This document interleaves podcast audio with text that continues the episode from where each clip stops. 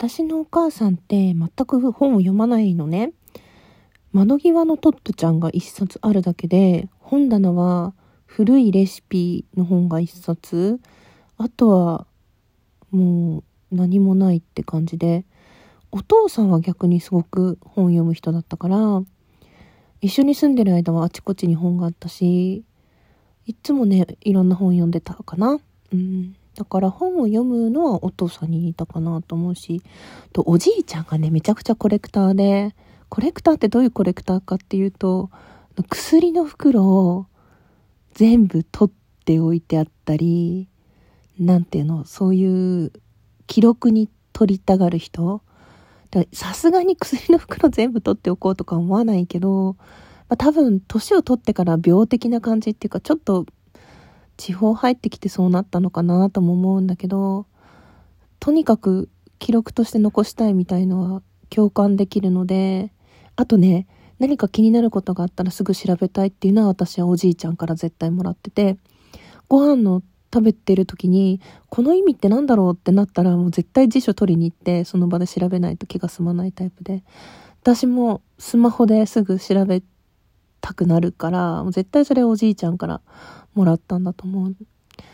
でまあ多分そうやっていろんな要素を一緒に暮らしたりあとは伝え聞いたりそうやってもらってくるのかなまあもしかしたら本当に遺伝みたいな感じでもらってくるのかもしれないけど面白いもんで。だからね、気をつけてないと、うっかり私もさっき収録で、さっきっていうかこの間収録で言ったけど、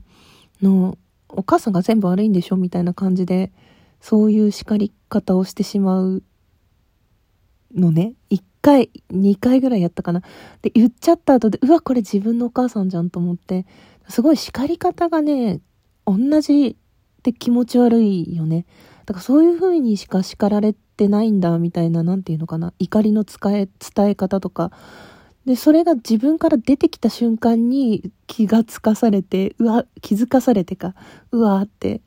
なるんだよね。だから、はって思ってからはなるべく避けて避けてきてるけど、なんかこう、なんかのね、ツイッターのタイムラインで、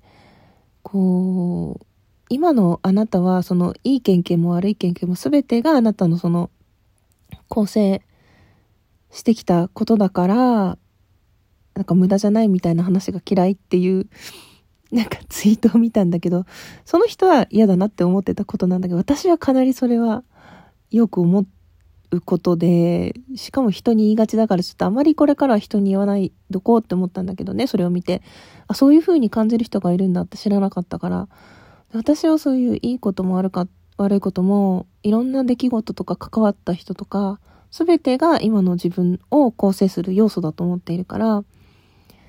まあなんか過去に辛いことがあったり嫌なことがあったりしても今その人のことが好きだなって思えるんだったらその過去あった出来事は無駄じゃないんじゃないかなって思っ思ってあげたいって言ったら上からだよね。思いたいというかそういうふうに思える。でもそれを自分がそう思えるかどうかはわかんないから、だからまあ人に対して言う時は気をつけようって思ったよって話なんだけど、その自分自身にも、そういう遺伝以外にも関わった人からもらった、かけてもらった言葉とかしてもらった親切とか、そういうことでちょっとずつ自分が構成されている気がして、そう思うと自分が忘れているものも絶対あるはずで、以前、ことの葉綴りラジオのお題で、あの、忘れられない一言っていうのがあって、まあ自分で出したんだけど。そのお題を。その、えー、っとね、傲慢、君は傲慢だねっていう、その、世界が終わる日に何を食べたいっていう質問をされて、どこに行って何を食べたい、もしくはどこかに行ってこうしたいみたいな話をした時に、なんか君は傲慢だねって言われたっていうその言葉を書いて投稿したんだけど傲慢だねって言ってくれた人のことを私はすごく憧れていて、まあ、恋心に近いものを抱いていたんだけどその人のやっぱり話してくれたことっていうのは多分全部覚えてないんだけどそのやり取りした瞬間っていうのはすごく自分でなんていうの、プリントしてスクラップブックを作るぐらい、その人の言葉が好きだったから、多分自分の中にもそれをきっと取り込んじゃってると思うね。もう思い出せないぐらい昔の話だけど。うん。そのうちいくつかの印象的な出来事として、その世界が終わりの日には何をするっていう話があったんだけど、でもそれだけ好きだったけど、まず自分が初めて就職して、あの、学校の先生やったらもうそれにいっぱいいっぱいになっちゃって、全く連絡を取らなくなって、その後ね、しばらくしてから、一回だけ連絡を取ったんだけど、なんか僕は相変わらず独身ですよみたいな感じで返事が来て、ちょっとドキッとして終わった。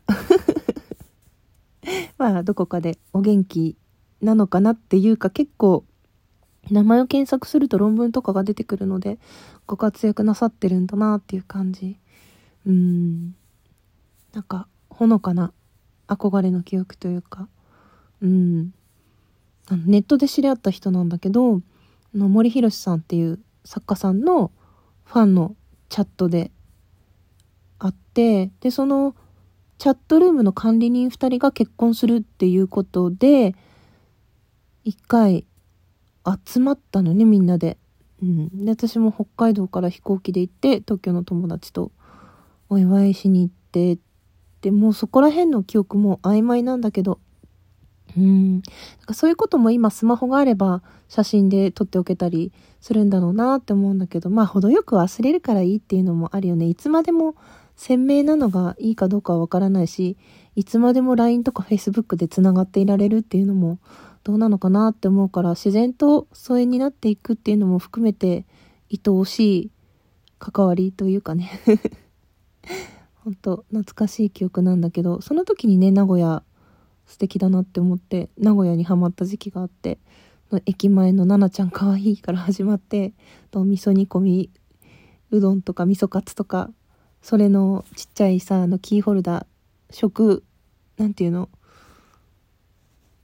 あれなんて言うんだっけ？ミニチュアのフードの食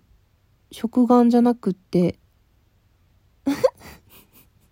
すぐ言葉がかっぱ橋とかに売ってるじゃないですか。あのみあのメニューとかの代わりに置いてあるやつ。あー出てこない。ショック。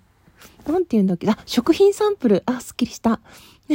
そのちっちゃいキーホルダーとか駅で買ったりとかしたのを覚えてます。あと明治村。うん。明治村にはフランク・ロイド・ライトの設計した帝国ホテルの古い方のがね、建てて、ほんとそのフランク・ロイド・ライトが好きなので、なんか見に行った記憶がありますね。もう一回行きたい。そしたらなんか記憶が蘇るかしら。懐かしいです。うん、すごい昔の話。でも大事な思い出。だから、なんていうのかな、すごい大恋愛とかそういう恋愛に発展したわけではないけど、ほのかな恋心の記憶としてはい、大事な思い出ですね。だからね、うまくいってダメになってしまったものよりも、そうやって片思いで、なんか考えてたものの方が残ってるかもしれないね。いや、本当に。話が飛びまくるんだけど、うん、そんな風に思いますね。うん、その思い出の場所ってもう一回回りたい。北海道で家族で行ったところ、修学旅行で行ったところ、修学旅行京都とか行ったからまた行ってみたいしそのルートで。函館とかもその修学旅行のルートで回ってみたいし。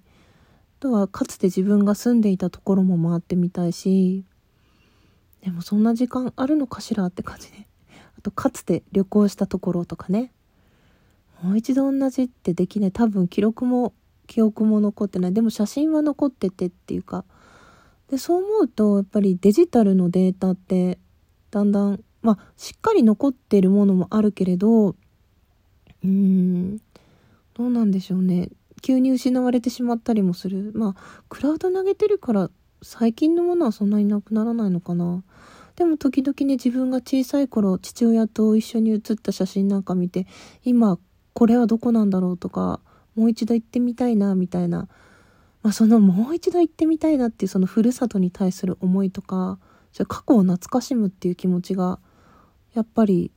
ねこの年になってからというか若い時には思わなかったので、すごい不思議な感情ですね。郷愁、メランコリー、何なんだろう。もしかしたらホームシックに近いのかもしれないですね。コロナで帰れたりしてないから。あとはね、そう、懐かしのラーメン店を回りたいですね。本当にラーメン美味しいの、旭川は。おすすめのラーメン店たくさんあるので、ぜひ北海道に旅行の際は旭川空港で降りていただいて、富良野とかね、旭山動物園とか回ってもらえたらと思います。札幌、北海道近辺だったら比較的得意なので、弟も札幌に住んでるし、情報もアップデートできると思うので、是非、その時はお声かけください。おすすめのソフトクリーム屋さんとか、まだお店あんのかなっていうところも含めてもう一回調べてお伝えしたいと思いますので、で、最後、北海道語りで終わるっていう。何を話そうと思って始めたんだったかな。あとなんか話したらすっきりしちゃって、あの収録聞きましたって言われて、とっさに中身なんだっけってなりがちで本当に申し訳ないです。でも、いつも聞いてくれてありがとう。なんかリアクションの数見るとすごい嬉しいです。あ、聞いてくれてるんだなってなんか再生回数よりも、なんか最近はリアクション見てニヤニヤしちゃうかな。聞いたよとかね、あとツイッターで触れてくれてる触れてくれ、触れてくださった方もいて、本当嬉しいよ。ありがとう。じゃあまた聞いてください。じゃあね。バイバイ。